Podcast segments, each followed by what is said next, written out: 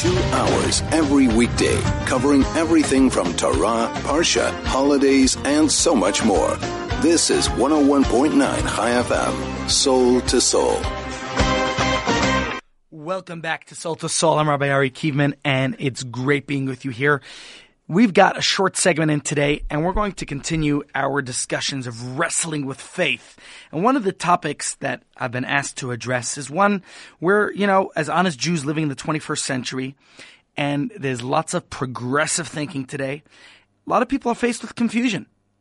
And although we claim to staunchly believe in the virtues of the Torah's unchanging values, the truth is we're phased by the moral leaps of modern society. We look around and we see whether it's issues of gender assignment or same sex marriages or egalitarianism, whatever it might be. To some people, the Torah appears to be somewhat outdated. what I hope today and perhaps next week as well to continue on this topic is this is one that I've experienced with interacting with many people in the community, with congregants and others. One of the greatest obstacles stopping people from embracing Judaism and the Jewish values and history and morals of, and God, the Torah's perspective, the way we see things. And people often raise various questions and issues from egalitarianism, that Torah is unegalitarian, or at least they look at Orthodox Judaism as such, that Judaism seems to follow this primitive tribal system. And how could a mature and sophisticated God or religion discriminate amongst people? Are Jews and non-Jews and men and women, uh, are we really that much different? Why can't a non-Jew be included in the minyan? Why can't a woman be the chazan?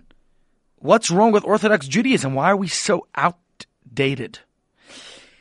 And other types of questions, whether people find Judaism too restrictive, it's yielding too much control over our lives, and why does a generous and loving God or religion restrict people? I had this discussion in Manhattan just on Tuesday afternoon with a friend of mine who I went to visit, and he told me, no, he likes going to shul. He goes to a conservative temple. He says he just can't handle all the restrictions within Orthodox Judaism. And that's why he goes to another denomination. He says, I love Judaism and Torah, but it's a very selective kind of love. And the question is, why does Judaism, why does the Torah perspective interfere with people's personal preferences? Why can't Judaism just let people live? Lazmir up. Let people eat what they want and go to the restaurants where they feel comfortable with the friends who they feel like doing so. And in, Shabbos, whatever else it is in people's schedules. So modernizing Judaism's values and laws is something that some have chosen to do. But obviously, if we are following the Torah's way of life, that's not really an option. As Maimonides famously says, the principles of Torah are eternally unchanging. And therefore, were we to bend the Torah's ideals to fit our mold of life, uh, of, of life, of the way we want to live, then the Torah would lose that sacredness. It would, it wouldn't be Torah anymore. It's that story that I've told over many a time, but seems appropriate now as well, where the fellow comes home with a new suit and asks his wife and asks his kids, and nobody wants to help him cut the long pants, make a nice hem, maybe a little cuff at the bottom. And so he decides first to do it himself, cuts off the three centimeters necessary. But his family starts feeling for him, and his wife decides she'll do a nice job at the sewing machine. Then one daughter, and then the other child, and each one cuts a little bit here and there. And before he knows it, there's no suit left. And that's the thing with modernizing our religion. We try to reform it and change it and reconstruct it, and we cut a little here and a little there, and before we know it, it doesn't resemble a suit. It doesn't resemble Judaism. It's something else completely. So if we start modernizing and, and cutting here and there, try to make it fit the mold of our life, the way we want it, it it's not Judaism and the holy and immortal word of God becomes mundane and the word, the, the mortal word of humans instead. So obviously that's not an option. So we're stuck in a tight corner. And although we want to accept the Torah's way of life, it seems to contradict our modern sensibilities and it doesn't seem to fit the way we want to live our modern lives. So what's the solution? What I'd like to do today is to join, to invite you to join me in a little bit of a discussion and take a different route in addressing these questions. And the point is to challenge our thinking and question our modern values. And regardless of the conclusions that we reach, the point is that hopefully we could appreciate the Torah's perspective and regardless of our questions. Like I said, the questions are rife. There's so many of them.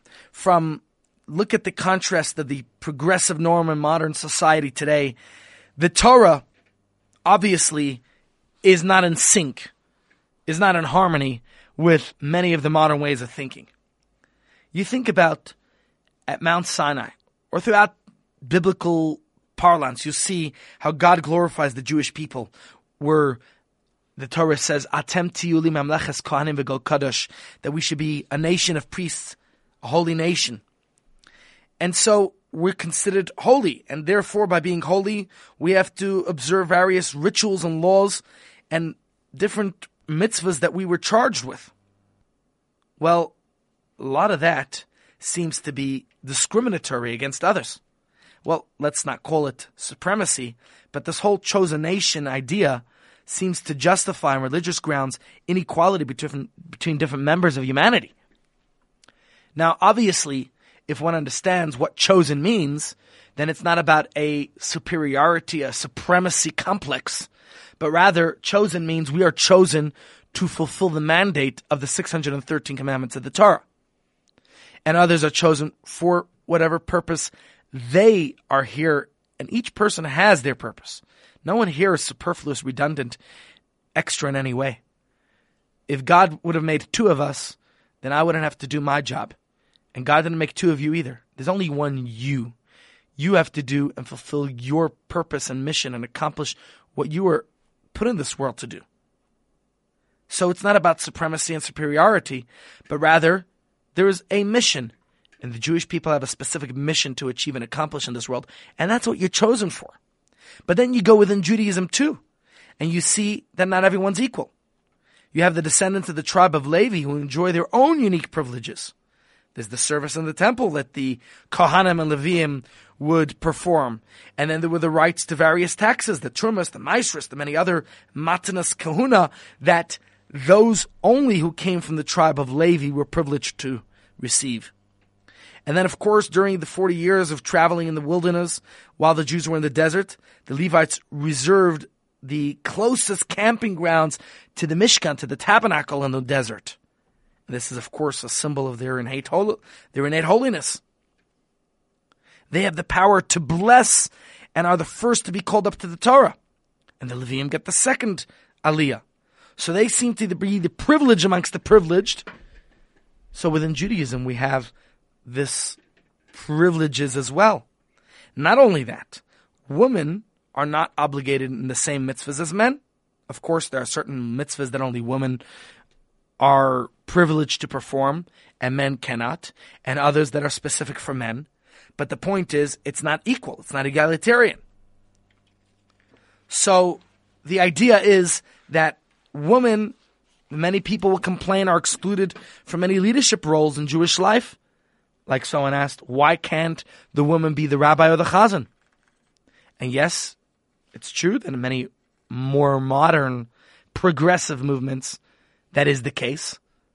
But if you're going to go to Orthodox Judaism, where we try to observe Torah in its original without reforming it, then there are many positions from the rabbinate to judiciary to many synagogue leadership roles that are exclusively reserved for males.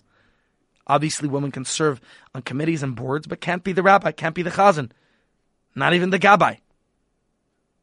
So, why can't a woman get her aliyah? People ask. Why do we have to be separated on two different sides of the mechitza? All of this inequality seems to be unfair. Some people might call it discriminatory. And although we are indeed all equal, to quote Animal Farm, some people appear to be more equal than others. And I'm not done. Think about the social roles. Besides forming inequality, think about other things. Each person's assigned by birth a specific role in society. And whether a person seeks to gain more religious privileges or to free themselves of their religious expectations, people are, so to say, stuck in certain aspects of society, nothing they can do to change their status. If a person's born a Jew, then they're expected to guard the covenant at Sinai, to observe the Torah's laws, and nothing they do can free themselves from those religious duties. No matter how much a person's considered, thinks they're a Zulu or a Buddhist, so they'll be a Buju or a Zuju, but they will forever remain Jewish, and they don't have that option to opt out. If a person's born a Kohen, then that's it. They're a Kohen for life. And obviously, that's going to obligate them to keep certain laws of ritual purity and impurity and forbids them from marrying certain people, not just out of the faith, but you know that Cohen is one who can't marry a divorcee or a convert to Judaism. And on the other hand, a Yisrael by birth, myself, even if my mother was a Katz, you know, certain names describe one who comes from priestly descent. So on my mother's side, I come from priestly descent, but I can't be a Kohen. And I'm born an Israelite, and I will die as one. Torah law, for example, doesn't allow for a, for sex change or for gender reassignment. Now that's a whole separate discussion. We shouldn't be judging people. It's not our job. It's not our task. And if a person is uh, choosing a particular uh, whatever status a person wants to choose, it's not our job to judge people. But if you want to look at the Torah itself, yes, the Torah describes certain behaviors as abominations. And therefore, we have to adhere to that. So, this obviously poses another tough question about Torah law is how could people be assigned by birth to roles that they didn't choose? Ironically, I was just in New York and in fact, I exercised my liberty. Since I can't vote here, I vote there. Indeed, the midterm elections are a very important, very, very important role aspect of checks and balances, and is very noticeable by the results, how the people came out to vote. But one of the new peculiar positions in New York that was introduced by the present mayor, Bill de Blasio, is when a child's born, the parents have three options to choose of gender male, female, or baby X. Let the child decide on their own what gender they wish to be. Yes, we're in a new, modern, progressive world. Why can't people choose their own role? Whether they want to be a Cohen or a Levi or an Israelite or whatever they might be, want to be, let people be more free. Let them choose their own identity in society. But my friends, according to Torah and Orthodox Judaism, Bill de Blasio, the mayor of New York, is mistaken in this perspective of his. And we could keep on going. The Torah obviously limits people's choices. Whether it's your schedule or your diet or your personal relationships, the Torah gives us various guidelines. On Shabbos, even if the rabbi's sermon's boring and I don't like the Torah reading and the bracha food isn't good enough, well, obviously you haven't come to Arshul, you come to Sandton Central. It's all leka leka kreka. We have the most delectable brachas, but this isn't the plug to come to my shul. Most shuls in Joburg these days are certainly offering you good food, but many people prefer, prefer to shop on Shabbos or prefer to go play golf, whatever it might be. And what about the food you eat? Why do you have to pay extra for kosher? Why can't you go out to restaurants where perhaps there's other items on the menu? And why can a Jew only marry someone from the Jewish faith? And why are people forbidden to marry someone from their own gender? And why can't a couple be intimate whenever they choose? And I'm sure you got lots of more questions. This obviously flies in the face of norms of modern society today. Why does our religion place so many limitations upon us? Why can't people be free to just choose their own diet, their own schedule, their own spouse, their own gender, whatever they want? The Torah system seems to be just be overly stifling and incompatible with today's free society. And it seems that the views of Torah law aren't so reconcilable with those of modern society. And so, my friends, we're coming to a conclusion here for today, and I haven't really answered very many of these questions. But what I do hope is that you'll tune in next week, where we hope to get into this. And I'd be really delighted to, to really get your perspective. In fact, some questions are coming through here, and I, I apologize that I don't have a chance to answer all the questions, but what I will do is to honor one of the requests to dedicate today's learning L'ilui Nishmas Yitzchak ben Herschel and a Refuah Shalema for Esther Batsara. Um, but there are lots of questions that come through, and I'll tell you what I will do is I will take note of them, and please God, next week I'll try to address these questions because this is certainly a hot button topic. I didn't realize how hot it would be that we'll have so many comments and questions coming through that I actually don't have the time. So I apologize that I haven't answered all your questions. I haven't even answered my own questions. But what I'd like to do is to say, firstly, I want to invite you to join us for the Jewish Learning Institute courses where you're welcome to join us on a Wednesday morning at Chabad House, 9.45 a.m., Chabad Savoy, or 7.15 p.m. at the Sandton Central Shul, Chabad's Goodness and Kindness Center in Sandton Central, where we are going to actually delve into these hot button topics. And we will give you photocopies of the texts to analyze it, to look at the Torah text yourself, see what the Torah itself says and realize the, the stark contrast between modern society and Torah's perspective. And if perhaps I could just summarize a few important ideas that will perhaps highlight the difference between Torah and modern society and why we have these differences, is if you look at modern society, we elect our government not because we want someone to control our lives but rather we realize otherwise life would be an anar- anarchy. It would be hopeless. And that's why, like Pirkei Avot says, we got to pray for the welfare of the government because otherwise people would consume each other alive. But ultimately, we adhere to the laws because we ourselves impose it upon ourselves. We elect government because we want them to govern us. And we elect public officials to represent us in the government by the people for the people. If you're not happy with your representatives, you could repeal them. You could actually, you could even impeach the president, as we did in this country with President Zuma. Guess what? Look at the Torah. The Torah is not about human rights. The Torah is about responsibilities. You cannot repeal or amend Torah laws. So Torah, obviously it offers us deep meaning and purpose and guidance and instruction, and it instructs us the essential. It's essential for humanity to reach our destination. The Torah's laws are ones that create life, whereas modern society laws are created by life, by the circumstances of life. Torah's laws create life. It's very different. And therefore, the Torah assigns people with the roles to play in our journey for of humanity. A person's role whether it's the privileges or the demands. That's our key to finding meaning and purpose. And the Torah gives us that meaning and purpose. In fact, the very word, meaning of the word Torah is instruction. It's our instruction manual for life. And if you want to find meaning and purpose in your life, you follow the Torah. So true, it doesn't fit into the modern way of thinking. But if we could shift our focus from human rights, which is what modern society is about, to human purpose, then you realize that Torah imbues us with meaning. Yes, it might be challenging because it confronts us to attach substantial weight to our life's choices.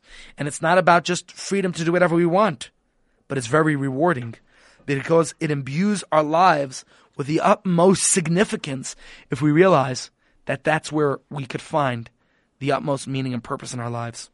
So, in a word, modern society and the government protects people and protects our rights. But the Torah makes them necessary. And perhaps we can make room for both in our lives because, yes, Torah gives us our obligations and responsibilities in life.